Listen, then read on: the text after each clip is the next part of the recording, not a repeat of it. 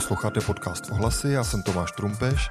Na začátek mi dovolte poděkovat boskovické firmě LD Seating, která fungování tady toho podcastu podpořila. Jinak naše noviny, ohlasy dění na Boskovicku, eh, žijí především z přímé podpory vás, čtenářů a posluchačů, eh, takže moc děkujeme všem, kdo nám svůj příspěvek posílají a pokud se do této party našich příznivců chcete přidat, najdete všechny důležité informace na našem webu, konkrétně na adrese eh, www.ohlasy.info lomeno darujte. Moc děkujeme. A teď už eh, vítám eh, k rozhovoru ředitelku nedávno založené sudické školy Dagmar Hamalovou. Ahoj Dášo. Dobrý den, ahoj Tomáši. Eh, vraťme se na začátek nejdřív k samotnému založení školy. Ještě než se budeme bavit o jejím provozu a fungování, tak mě zajímá, jak těžké bylo dneska už zpětně viděno postavit ten projekt vůbec na nohy, tedy dostat se od toho prvního nápadu k tomu, že byla škola 1. září otevřena. Eh, tak eh, řekla bych, že odpověď má dvě roviny. Jedna se týká toho materiálního zabezpečení, tedy především budovy, a ta druhá se týká vlastně eh, té administrativní části podání žádosti na ministerstvo školství, mládeže a tělovýchovy a vlastně kladné vyřízení žádosti.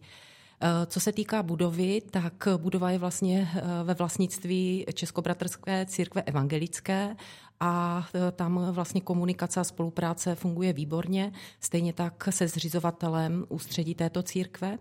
Eh, takže jsme postupně eh, připravovali projekt eh, rekonstrukce, probíhaly stavební práce a vše se podařilo stihnout stavebně. Takže to, to je vlastně ta první část. Co se týká potom té samotné žádosti na ministerstvo školství, není to zase tak úplně obvyklé zřizovat novou školu, ale zase můžu říct, že ta konzultační podpora ze strany třeba Jihomoravského kraje a dalších úředníků eh, tady byla, byla tam střícnost, eh, takže nakonec se vše podařilo. A jsem ráda, že vlastně můžeme zase inspirovat my další takovéto projekty, protože my jsme se povzbuzovali brněnskou Filipkou a v současné době vzniká nová škola v Ostravě a eh, přijedou k nám na návštěvu a právě chtějí sdílet ty naše zkušenosti. Ale ta základní zkušenost teda k fungování eh, státu, ministerstva, různých institucí, když povolení jste potřebovali, eh, je teda docela přátelská a dobrá. Fungovalo to tak, že to nebyl takový problém, eh, to přemoc toho úředního šimla, jak by si mohl někdo představovat? Myslím si, že z hlediska vlastně obsahu té žádosti bylo důle, byly důležité spíš ty strategické dokumenty, které v oblasti školství jsou na úrovni celostátní a na úrovni krajské. A pokud my jsme splňovali vlastně podmínky těchto dokumentů, eh, tak eh, procesně to nebylo tak složité.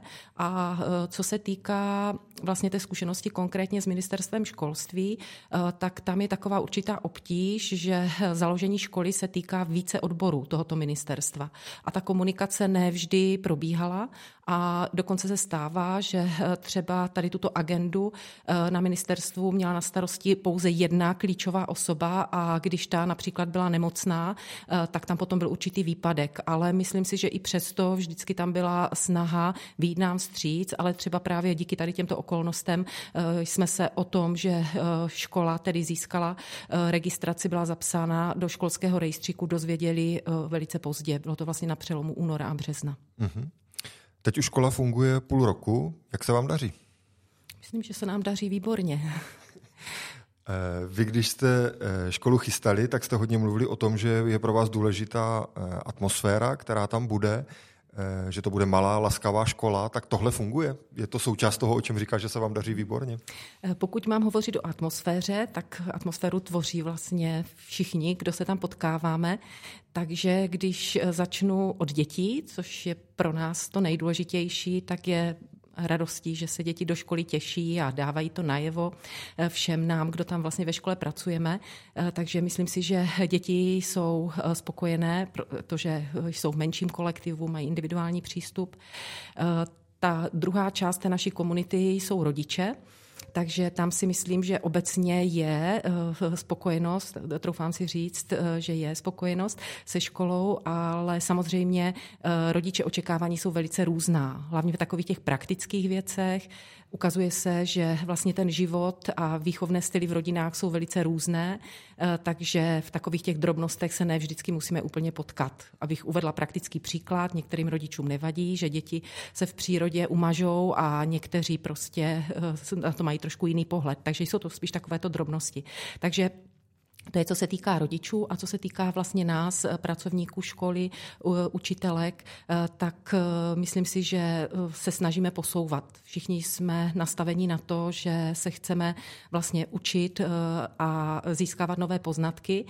V základní škole jsme měli vlastně tu výhodu, že s paní učitelkou Janou Zachovalovou jsme se potkávali už o prázdninách, takže tam vlastně jsme byli na ten provoz připraveni velice dobře i na ty praktické věci, které se týkají vyučování. U mateřské školy tam to bylo eh, trošku jiné, protože eh, vlastně budovu eh, jsme dostali do, uži, do užívání poslední týden v srpnu a paní učitelky byly vlastně vázané v těch původních zaměstnáních. Tak tam vlastně ten proces nastavování, fungování té mateřské školy ještě pokračuje a snažíme se, aby i v té mateřské škole vlastně jsme co nejvíce uplatnili veškeré metody, abychom přispěli k tomu laskavému prostředí. Mm-hmm. To je vlastně věc, kterou jsme na začátku mm-hmm. možná trošku eh, vynechali, když jsme mluvili o těch přípravách. Mluvili jsme o tom, že jste museli připravit budovu, museli jste vyřídit veškerou byrokracii, ale taky jste museli sestavit ten tým. Jak bylo náročné vybrat eh, tu pravou učitelku třeba pro základní školu a jakou byl o tu práci v takové malé škole zájem? Mm-hmm. Eh, myslím si, že eh, zájem jak o práci v základní škole, tak v mateřské škole jsme měli relativně velký. Co se týká vlastně učitelky základní školy, eh, tak tam si myslím, že rozhodly zkušenosti Jany Zachovalové, protože má zkušenosti, byť krátké, z malotřídní školy v sousední obci ve Výskách. A takže toto bylo pro nás velice důležité a současně vlastně eh, se pohybuje v eh, katolickém prostředí. Takže to si myslím, že byly ty věci, které pro nás byly důležité. Eh, co se týká mateřské školy, tak tam jsme vybírali více než desítky zájemkyň a tam už to bylo trošičku náročnější. To výběrové řízení bylo vlastně dvoukolové a přihlíželi jsme nejenom k odborným kvalitám, ale také k tomu, že například obě dvě učitelky jsou vlastně z regionu, znají dobře vlastně to prostředí, ve kterém se pohybujeme, eh, takže tam si myslím, že to bylo trošku náročnější a proto tam byly vlastně ta dvě kola výběrového řízení. Uh-huh.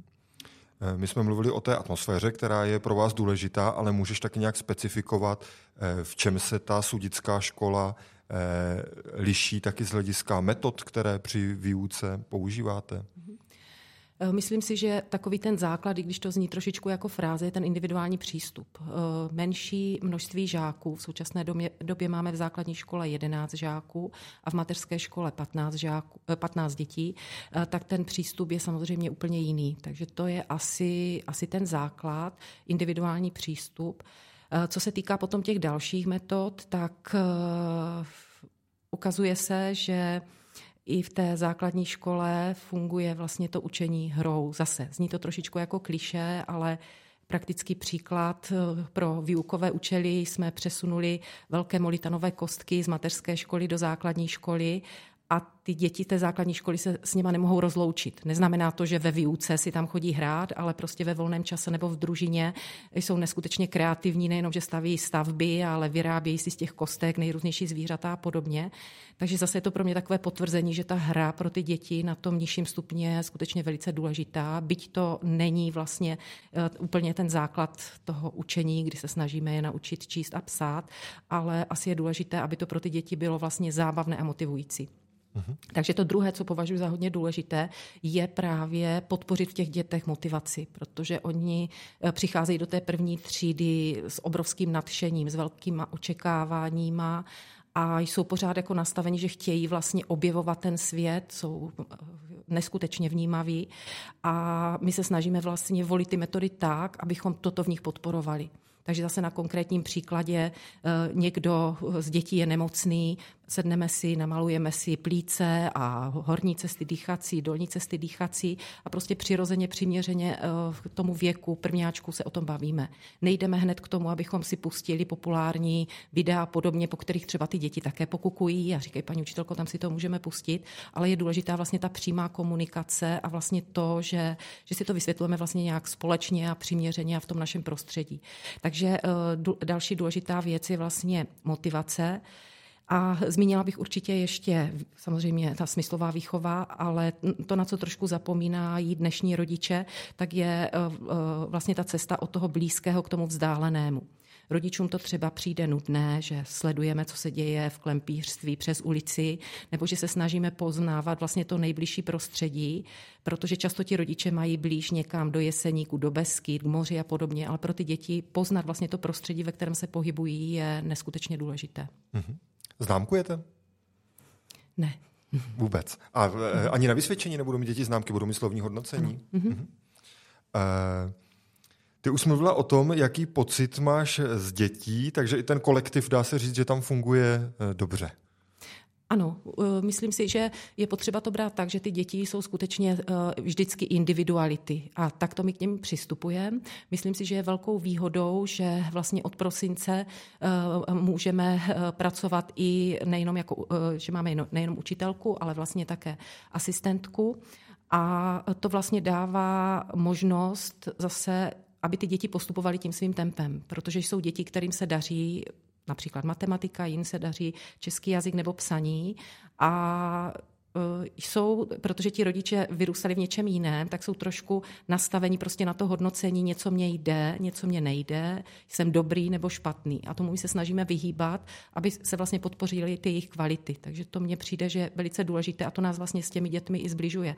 A pak jsem zapomněla říct ještě úplně ta volná hra. E, já třeba chodím i do družiny, jako vychovatelka a jsem sama překvapená, že často opravdu není potřeba těm dětem připravovat ten program a nechat je v té volné hře, zapojit se, když oni potřebují. A souvisí s tím také to, že ty děti uh, si chtějí třeba jenom povídat obyčejně. Uh-huh.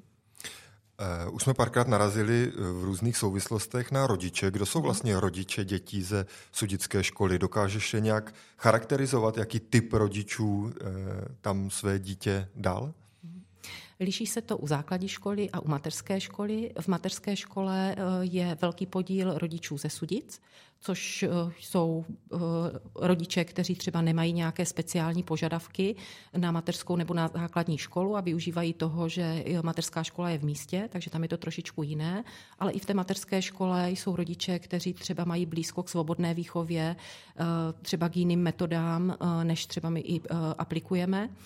A v té základní škole tam eh, já vždycky říkám, že to jsou odvážní rodiče, kteří věřili tomu našemu projektu, protože šli také do určitého rizika, eh, protože pořád byla i ta možnost, že škola nebude otevřená a uh, jsou to... A neměli žádné reference, že nemohli vědět, že ta Přesně škola tak. už pár let třeba mm-hmm. funguje a mm-hmm. někdo jim řekne, chodí to tam tak a tak. Takže byli to ti odvážní rodiče a já bych řekla na prvním místě, že to jsou spolupracující rodiče, protože cokoliv potřebujeme, můžeme se na ně obrátit a velice nám to pomáhá. Mm-hmm. Nejenom v té materiální oblasti, ale i vlastně eh, v tom, aby jsme posouvali děti co nejvíce dopředu. Ty už řekla, kolik máte dětí eh, v té třídě základní školy a v mateřské škole. Jak se to bude vyvíjet dál? Jaký bude třeba příští rok? Kolik těch dětí můžete přijmout? Bude se ta škola nějak rozrůstat? Mhm. Do budoucna určitě bychom chtěli rozšířit školu alespoň o jednu třídu základní školy. Eh, kapacita mateřské školy je vlastně taky maximální těch 15 dětí, protože více se do budovy prostě nevejde. Takže určitě se snažíme dělat kroky k tomu, aby jsme se postupně eh, rozšířili ale teď eh, ty možnosti jsou velice omezené, protože eh, nemůžeme třeba v příštím roce přijmout šest prvňáčků. Jo? Takže eh, snažíme se nějakým způsobem mapovat ten zájem, tu poptávku a současně budeme sledovat vlastně i ty kapacity tak, aby jsme vlastně ty tři roky mohli fungovat v té jedné třídě a samozřejmě záleží také na možnostech a kapacitě paní učitelky. Uh-huh. A maximální kapacita jedné školní třídy je teda jaká?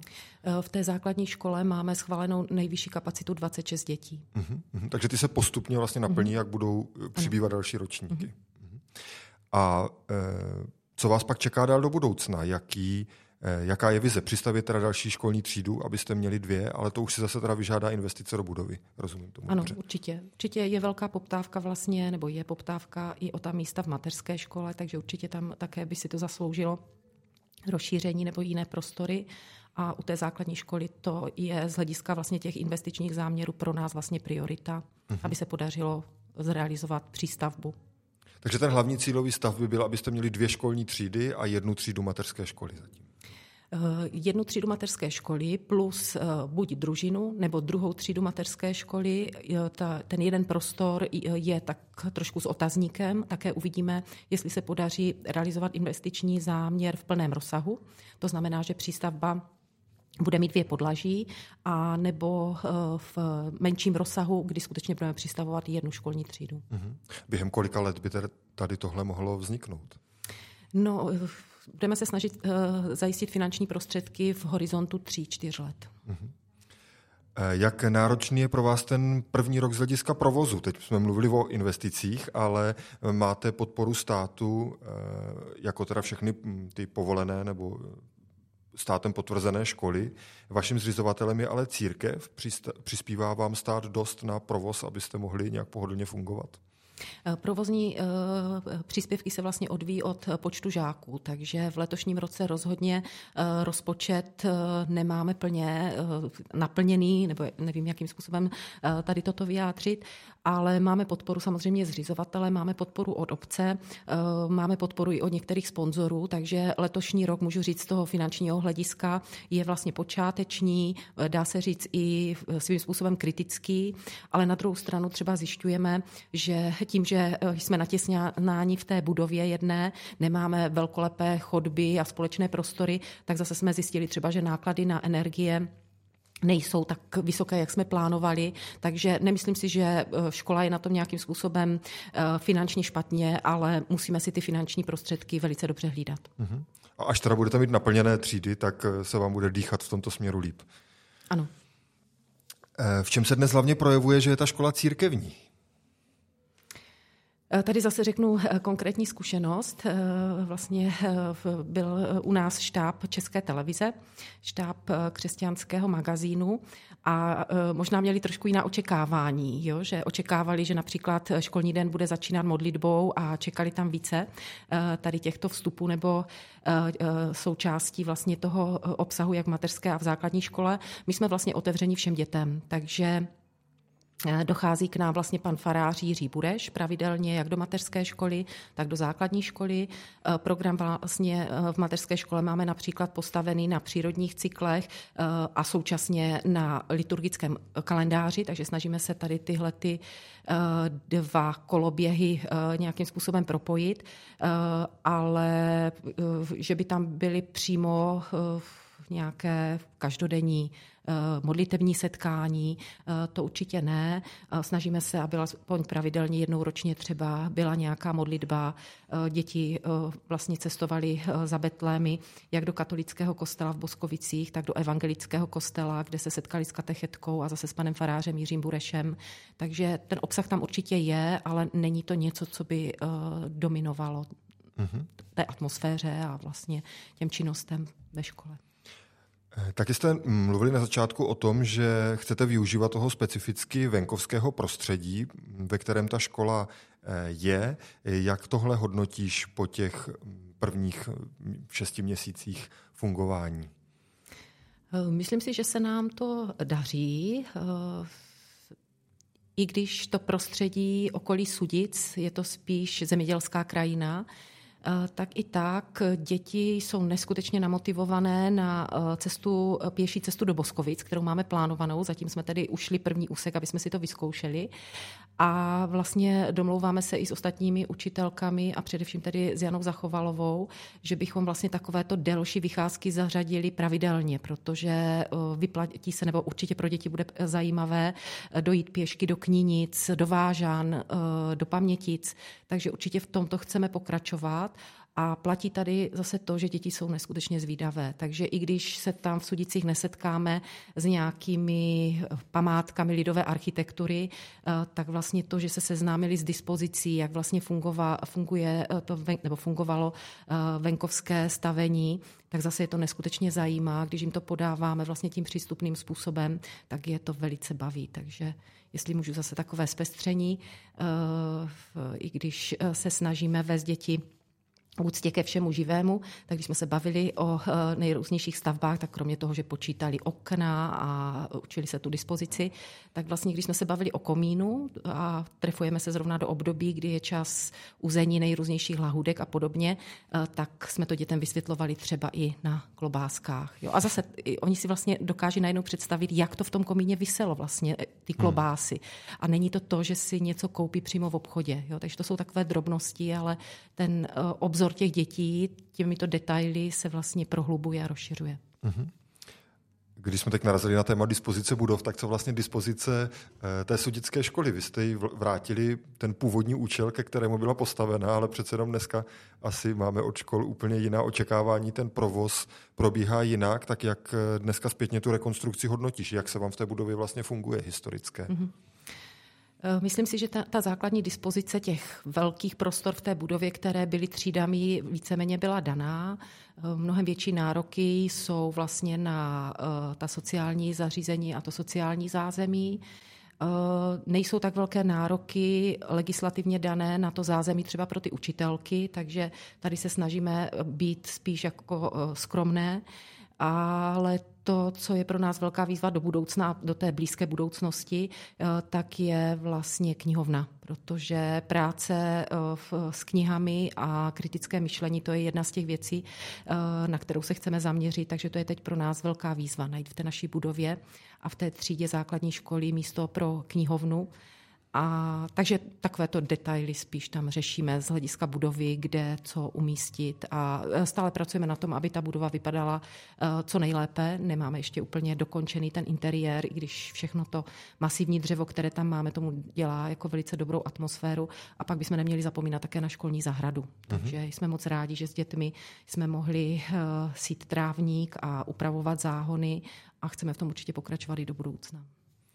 Na závěr se tě zeptám na něco, čeho se taky dotkla. Ty jsi říkala, že k vám eh, možná přijede někdo, kdo eh, má podobný plán a záměr, tak eh, po těch měsících příprav a prvních měsících mhm. provozu, kdybys měla někomu, kdo uvažuje o založení malé školy nebo o fungování malé školy, o tom, aby třeba dal své dítě do malé školy, dát nějaké základní rady a základní svůj dojem z toho všeho, tak co bys řekla?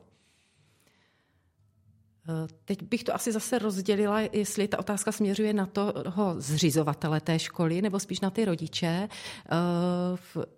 Eh, pro toho a nebo na nějakou příští ředitelku. Eh, no, na, eh, pro toho zřizovatele rozhodně jako jedině povzbuzení, jo, že uh, není to zas tak obtížné a náročné, určitě stojí za to uh, do toho jít a je velice dobře, že vlastně ten český systém uh, ponechává nejenom velké školy, ale i vlastně ty malotřídní školy, takže jednoznačně to velké povzbuzení a jinak to vlastně funguje tak, že my si předáváme ty informace, posíláme si třeba podklady, které jsme posílali i my, takže jsme v tomto velice otevření. Takže to je, co se týká vlastně toho zřizovatele.